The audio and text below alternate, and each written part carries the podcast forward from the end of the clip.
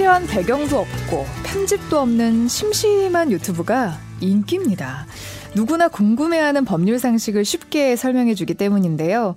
국내 최초 대법관 출신 유튜브 크리에이터 박일환 변호사 모시고 이야기 들어보겠습니다. 안녕하세요. 네, 안녕하십니까. 반갑습니다. 판사 생활을 몇 년이나 하셨죠? 34년간 어, 했습니다. 예. 어, 그러고 나서 언제 퇴임하셨어요? 2012년 7월 10일 퇴임했습니다. 그럼 한 7년 예, 정도? 7, 예, 되었습니다. 예. 저는 그 대법관님, 전 대법관님을 처음 뵈가지고 이런 거 되게 궁금하더라고요. 왜 친구들이랑 같이 이야기를 나누다 보면 되게 중립 집착적일 것 같다. 이런 생각 되게 많이 들거든요. 아, 그건 사람에 따라 다르죠. 친구가 누구 욕을 막 하면은 아 그쪽 입장도 들어봐야 된다 이렇게 나올 것 같아요. 음, 판사들은 대부분이 다 양쪽 말을 들어봐야 된다 그렇게 이야기를 하죠. 예. 부부 싸움 안 하세요? 부부 싸움도 하죠. 예. 할때 그때도 중립적이세요?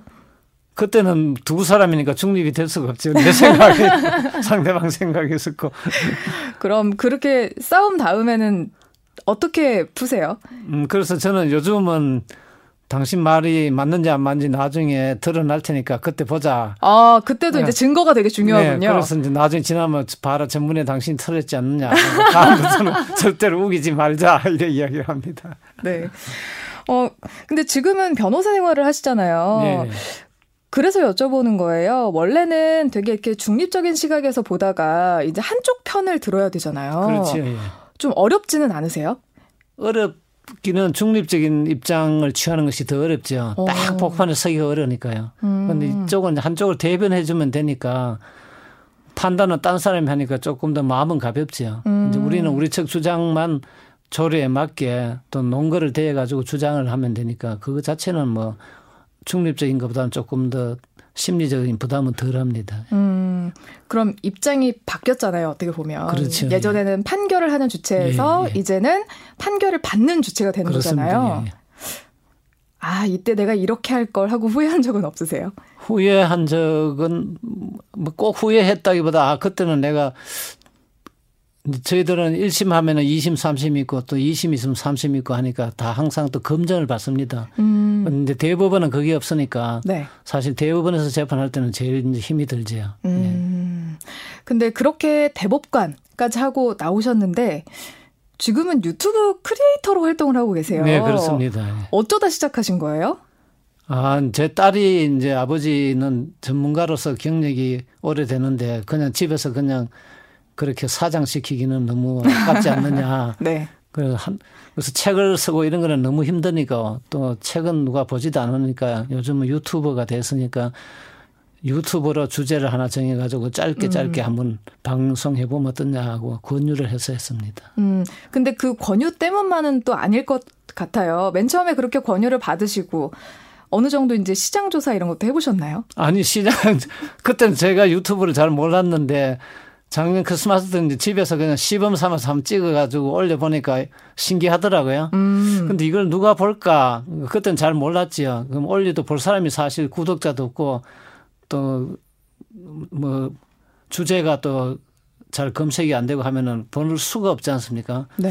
그래서 한 여섯 번 내지 일곱 번을 올렸는데 별로 보지도 안 하고 구독자도 한 80명, 70명 밖에 안 됐는데 음. 3월 달 와서 갑자기 무슨 그 다른 유튜브하고 제가 인터뷰를 한 적이 있는데 그 네. 주말 돼 가지고 밤새도록 올라갔는데 하루에 100, 한 시간당 100명씩 막 구독자 늘는 거예요. 네. 그 하루에 천 몇 명이 금방 늘어버렸어요. 음. 그리고 3일 지나니까 3천 명이 되더라고요. 그래서 제가 아 이거 나도 내한테는 전화도 오고 아무것도 오지를 않는데 네. 그 이제 인터넷상 유튜브 상으로는 막 올라가는 게 눈에 띄었습니다. 네.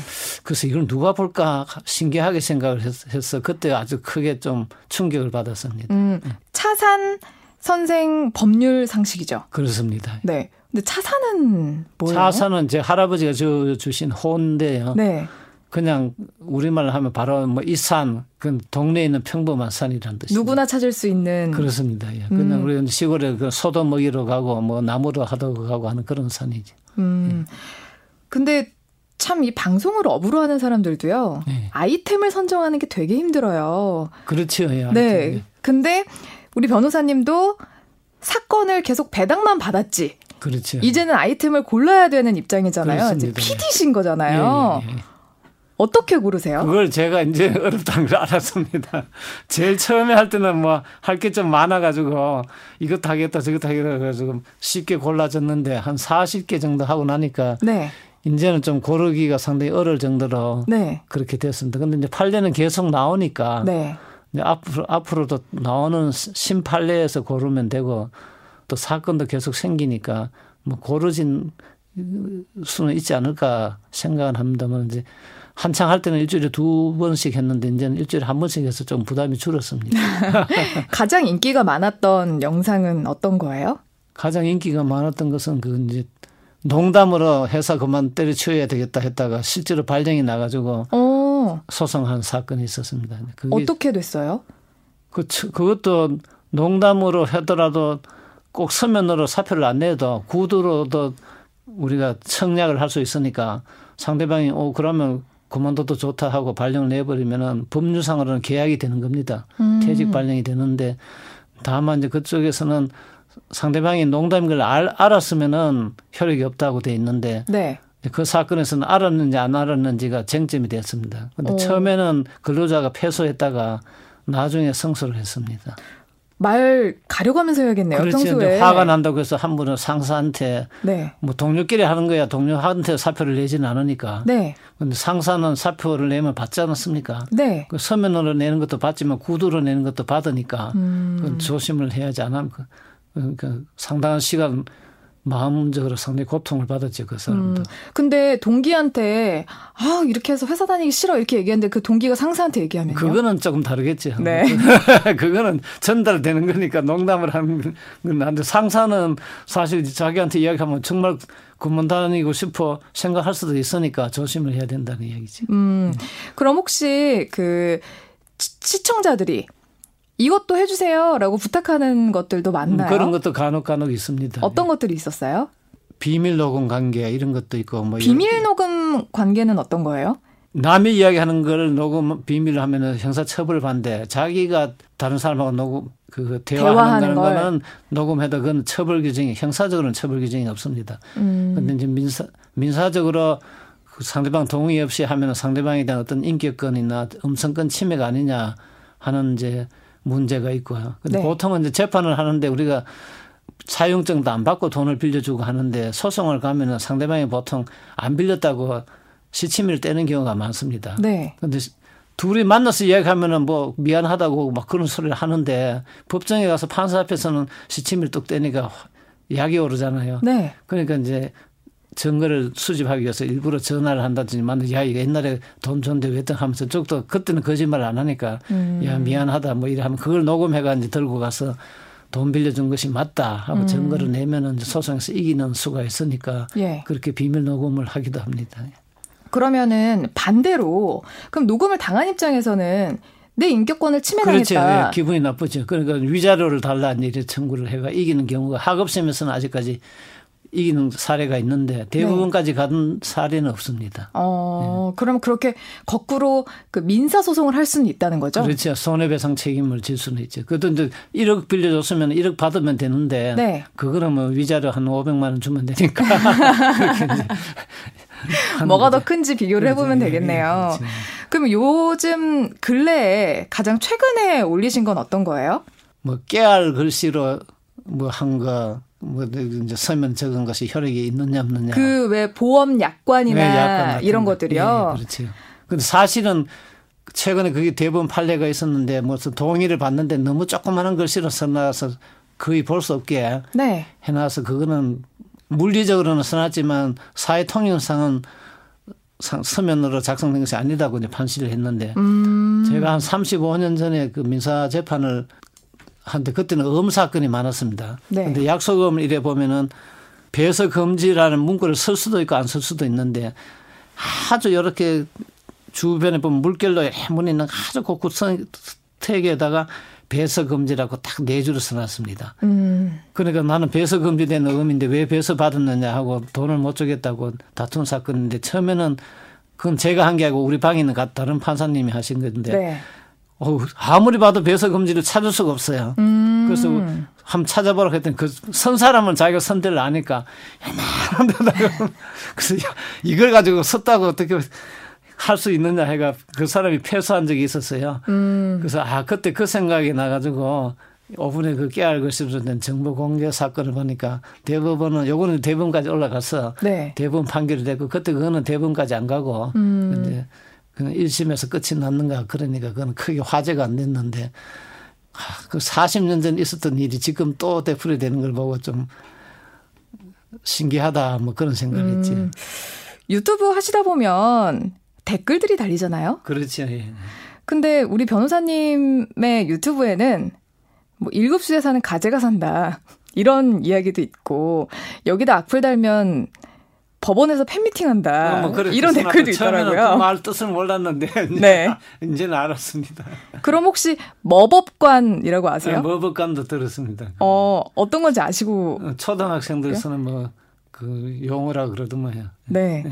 그 머자를 이렇게 놓고 보면 그래, 예. 대자로 보이거든요. 예, 예. 그게 뭐 귀여워를 커여워 이렇게 쓰기도 하고요.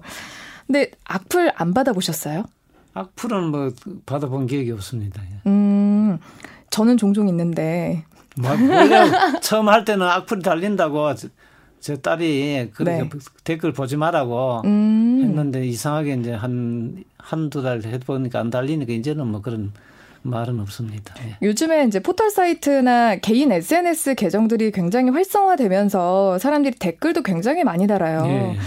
그럼 거기에다가 악플을 달거나 뭐 내지는 요즘에 사회 풍토가 좀 여혐, 남혐 뭐 이런 것도 있고 해서 혐오 표현들이 되게 많이 있거든요. 네. 이럴 경우에 어느 정도로 혐오를 표현해야 처벌을 받을 수 있나요? 그러니까 그게 이제 모욕죄를 어떻게 할 것이냐 하는데 우리나라는 징역형까지 과하게 돼 있기 때문에 그런데 외국에서는 아마 그렇게 징역형까지는 안 하고 벌금이나 이제 경제로 다루는데 네. 우리는 조금 무겁게 취급을 하고 있는 것 같아요. 그래서 음. 이제 그게 어떻게 보면 또 표현의 자유를 침해하는 면도 있고 해서 혹시 진역 갈지 모르면은 좀 많이 이제 자제하게 되지 않습니까? 뭐 음. 그것도 이제 긍정적인 효과도 있지만 사실 표현의 자유는 꼭 뭐 칭찬만 해야 되는 건 아니니까. 네. 이제 욕도 하면서 카타르시스도 해소하고 이런 것도 있어야 되는데 그것을 상당히 이제 막는 그런 작용을 한다고 해서 조금 이제 입법론적으로는 비판하는 사람도 있긴 있습니다. 음, 그럼 그 사람의 인격을 완전히 모독하는 뭐 그렇죠. 예, 예. 비속어 이런 예. 거를 쓰면은 음, 이제 그런 것도 이제 뭐 민사적으로 손해배상 책임을 물린다든지 네. 하면 해결이 될 수 있는데 네. 우리는 다 그런 것을 이제 형사처벌 대상으로 삼아야 조금 이제 직성이 풀리고 하는데 사실 뭐 음. 한 천만 원 물어주라고 하면은 누가 하겠습니까? 음. 예. 지금은 어느, 얼마 정도예요? 그런 댓글 같은 걸로. 그거는 지금도 아마 벌금 뭐 한뭐 뭐 300만 원, 500만 원, 뭐 음. 100만 원 이래 할 겁니다. 그런데 근데 그렇게 벌금을 내도 이제 전과가 생기는 거죠? 그렇죠. 예, 예. 어, 조심해야겠네요. 조심해야 되죠. 예. 네. 비판을 하더라도 교양 있게. 그렇죠. 그게 사실은 이제 시민 사회가 성숙하면 그래 되는데 네. 그래 너무 이제 보는 사람 없다고 막 그래 하는 것은 나만 자기도 또 그런 글을 받으니까. 네. 예. 서로 삼가하는 것이 맞지. 예. 그래요. 우리 예. 예쁜 말만 교양 있는 말만. 근데 사람이 그래는 안 되지 않습니까? 그러니까요. 아, 양면성이 있으니까. 네. 어, 화가 나면 또 좀 스트레스를 풀라고 또 그래 하니까. 네. 예.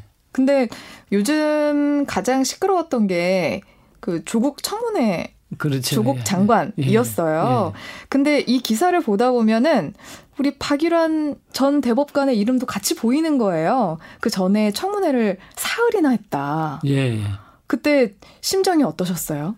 아, 저희들이 할 때는 사흘은 말은 사흘이지만 이제 오전 오후 나눠서 하는 바람에 사흘이 됐습니다. 음, 그때 이제 다섯 분이 같이 네, 하셨죠. 저희들 청문회 할 때는 뭐 개인 신상 문제는 질문이 거의 없었기 때문에 음. 주로 이제 뭐 자질 검증에 치우쳤고 개인으로는 네. 뭐 요새 말하는 4대 불가 뭐 사유 이런 거는 다 스크린 돼 가지고 네. 다 없었기 때문에 뭐 지금하고는 영 달랐습니다. 어, 네. 문제가 되는 게 하나도 없으셔서. 없었죠. 예. 네. 저는 뭐 청문회 과정에서 전화 받아서 뭐 이것이 어떻게든 해명을 한번 하라 이런 이야기 한 게 없었으니까. 네. 예. 근데 청문회를 겪어보셨잖아요. 예. 뭐 문제점이 좀 있는 것 같으세요? 아니면은 되게 좋은 제도라고 생각하세요? 제도 자체는 뭐 상당히 이제 공직 사회에서 여러 가지로 분위기를 하고 또 공직을 하려면 오래 하려면은 몸가짐을 잘해야 되겠다는 음. 걸 많이 심어주고 그거는 상당히 좋은 것인데 네. 이제 너무 정쟁으로 흘러가지고 음. 미리 딱 안 된다고 해놓고는 공격을 한다든지 저 사람 네. 괜찮다고 해놓고는 방어를 한다든지 이렇게 좀 중립성이랄까 이런 것이 좀 없어진 셈 아닙니까? 그래서 음. 그것이 문제죠. 예. 음.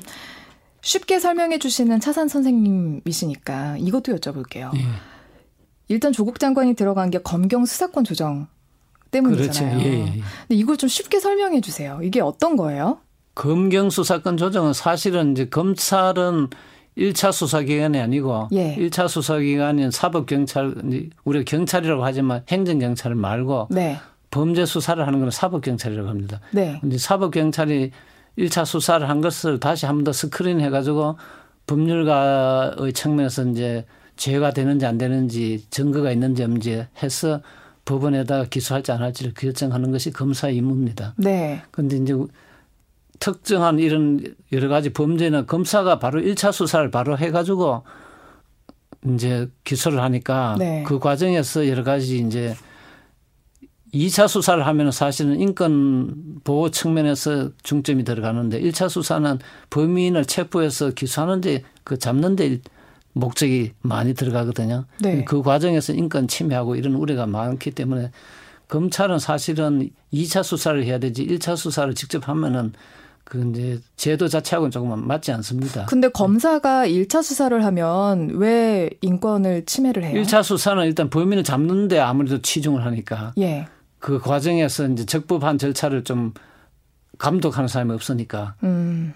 남이 잘 안 보고 하니까 좀 위법하게 수사를 하는 것이 많죠. 그래서 옛날에도 서울지검에서 뭐 고문치사 사건도 생기고 음. 뭐 이제 불법 구속 한다든지 뭐 여러 가지로 그런 이제 위법한 행위가 1차 수사 기관에서는 어쩔 수 없이 많이 발생을 합니다. 네. 그런데 검사가 감독하니까 사법 경찰은 되는데 검사가 그래 할 때는 감독이 좀 어렵거든요. 음. 그래서 검사는 돼서 있으면은 1차 수사를 안 하는 것이 바람직한데 지금 이제 그래서 조정을 하자고 해서 특수부 같은 것도 많이 없애자 네. 하는 것이 이제 그런 이야기. 특수부는 왜 없애요? 그러니까 그것도 1차 수사를 주로 하니까 음. 형사부는 다 사법경찰관이 송치한 사건을 하는데 특수부는 네. 바로 하거든요. 네. 그 1차 수사를 자기들이 바로 하니까 그것이 이제 안 맞다 하는 것이죠. 음, 그러면 변호사님도 조정이 되긴 해야 한다라는 그렇죠. 조정은 하는 것은 그거는 뭐 검사들도 지금 다 인정하는 것이고 1차 수사를 많이 한복에 다 안 할 수는 없으니까 상당히 줄이자는 것은 다 하는데 근데 전국적인 사건이라든지 큰 뭐 이제 권력형 사건 이런 것을 사법 경찰관이 지금 우리나라에 할 수가 있느냐 없느냐 하는 그런 이제 어려운 문제가 생기니까 음. 그거를 1차 수사를 누가 할 것이냐. 근데 그것을 뭐 공수처 같은 것도 그 중에 하나인데 그거는 이제 아주 좁은 분야에 판검사만 수사한다고 하니까 예. 그건 조금 논의의 출발은 되겠지만 해결책은 안 되죠. 음. 그러니까 조직 폭력, 뭐 마약 또는 뭐 권력형 비리, 재벌 비리 이런 것은 지금 경찰에서 1차 수사하기가 어렵거든요. 네. 그래서 검사가 1차 수사하는 것도 바람직하지 않으면은 그걸 누가 할 것이냐 하는 것을 이제 논의라서 미국의 뭐 FBI 같은 그런 음. 이제 수사만 전담하는 네. 그런 전국적인 조직이 있으면은 그것을 1차 수사를 하고 네. 이제 검사한테 보내가 2차로 이제 수사를 해가지고 기소하고 이렇게 돼야지 사실은 맞는데 그건 상당히 어려운 문제잖아요. 그럼 그 기관은 누가 관장하느냐. 음. 미국은 법무부에서 관장하는데 우리나라는 그러면 치안국에서 할 것이냐 아니면은 지금처럼 법무부 밑에서도 검찰청 아닌 수사국을 둘 것이냐 하는 것은 음. 정말 어려운 문제입니다. 네. 그러게요. 네. 쉽게 이해하려고 질문했는데 정말 네. 어려운 문제로 끝이 예, 났네요. 예. 네. 근데 요즘에 이런 말도 많이 돌아요. 법 자체가 사회를 못 쫓아가는 것 같다. 그래서 이제 그냥 사람들이 생각할 때보다 왜 재판 선고 자체가 되게 약하게 나오거나 그러면 그, 그, 막 판사의 신상을 막 털어요 사람들이 이건 어떻게 생각하세요? 근데 그거는 이제 법 자체가 사회를 못 따라가는 거 하고 양형 문제가 좀 다른 거지. 아, 네. 법 자체가 사회를 못 따라가는 것은 근데 이제 전기가 처음 나왔을 때 전기를 훔쳐 쓰는 사람이 있었잖아요. 네. 그 전기는 눈에 안 보이는데 음. 뭔가 저 돈을 으로 주고 사는 거잖아요. 가치가 있는 건데 물건은 아니잖아요. 눈에 안 보이니까. 그 저걸 어떻게 처벌할 것이냐 하는 거. 그 전까지는 나온 물건을 쓰면은 절도죄인데. 네. 전기를 훔쳐 쓰는 거는 도전이라고는 말은 붙일 수 있지만 절도죄가 되느냐 하니까 안, 좀 이상하다. 해가 법에다가 특별히 전기를 또 이제 물, 그 물건처럼 취급하자는 규정이 들어간 음. 것처럼 이제 최근에 그런 것이 저작권 같은 데도 지금은 우리가 저작권을 하면은 다 이렇게 종이에다가 옮기잖아요. 네. 그 이제 뭐 시나 이런 거는 이제 복사기로 복사를 하고 또 음, 음원은 다 레코드 판에다가 옮겨서 하는데 지금은 그런 거 없이 바로 가지 않습니까? 네. 그냥 아무 그 눈에 안 보이는 형태로 가서 결국은 듣잖아요.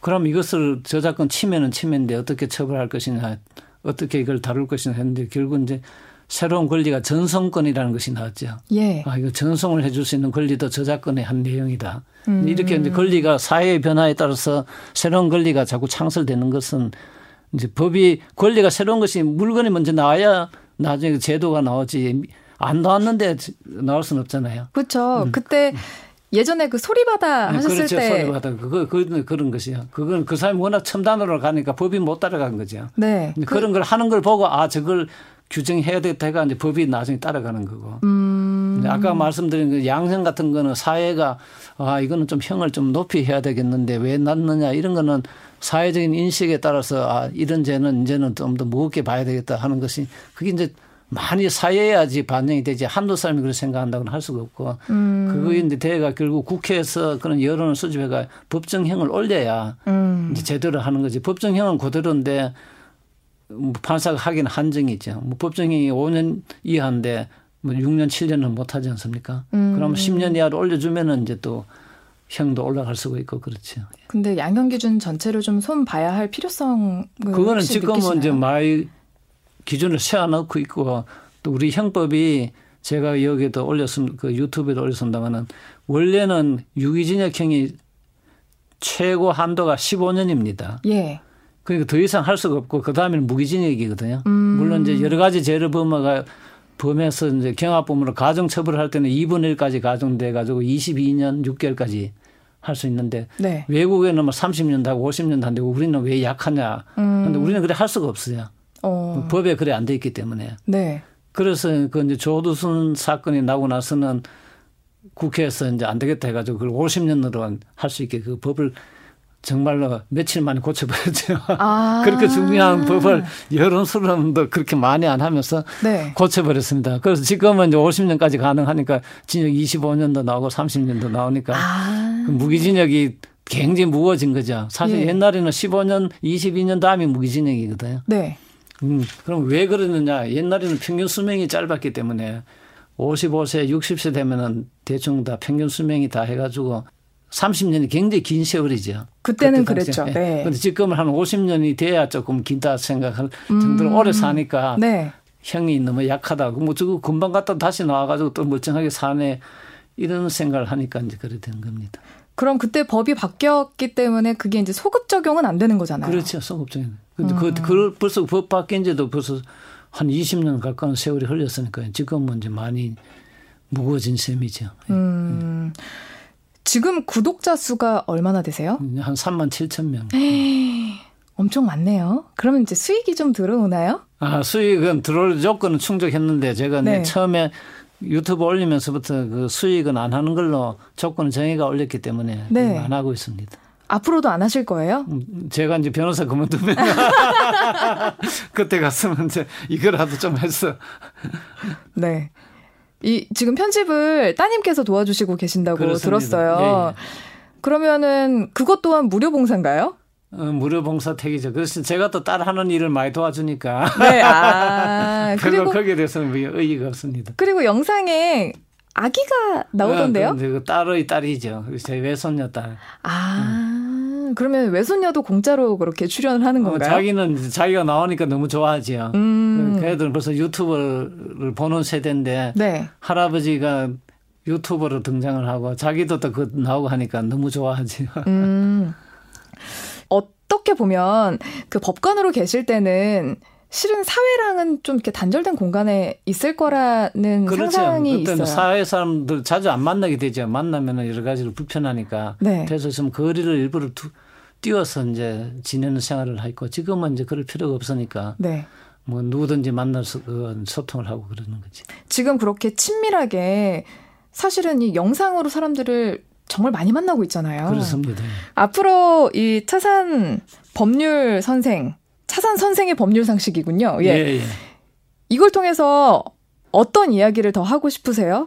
이제 우리나라 사법 제도가 저도 뭐 이제 한 50년 가까이 이제 이게 법 대학 들어갈 때부터 하면 되는데 어떻게 보면 이제 건재화 과정에서 엄격하게 이제 형성된 제도거든요. 네. 그 조금 더 이제 선진화되면서 우리가 좀 제, 정비된 제도로 우리가 가는 것이 좋지 않겠느냐. 음. 그래서 이제 그런 데 대한 좀 내용을 좀 더 이제 유튜브를 올렸으면 하는 생각이 있습니다. 어떤 분들이 많이 보셨으면 좋겠어요? 뭐 이제 그거는 결국은 이제 뭐 법조계로 진출하는 사람들이나 또는 뭐 이제 사회 이 변화에 좀 더 이제 관심이 많은 사람들 뭐 그런 사람들 보면 좋죠. 예. 네. 마지막으로 유튜브 홍보 한번 하시죠. 뭐 유튜브 많이 봐주시고 또 구독 많이 눌러주시면은 힘이 되겠습니다. 예. 네. 네. 지금까지 국내 최초 대법관 출신 유튜브 크리에이터 박일환 변호사와 함께했습니다. 고맙습니다. 네, 감사합니다.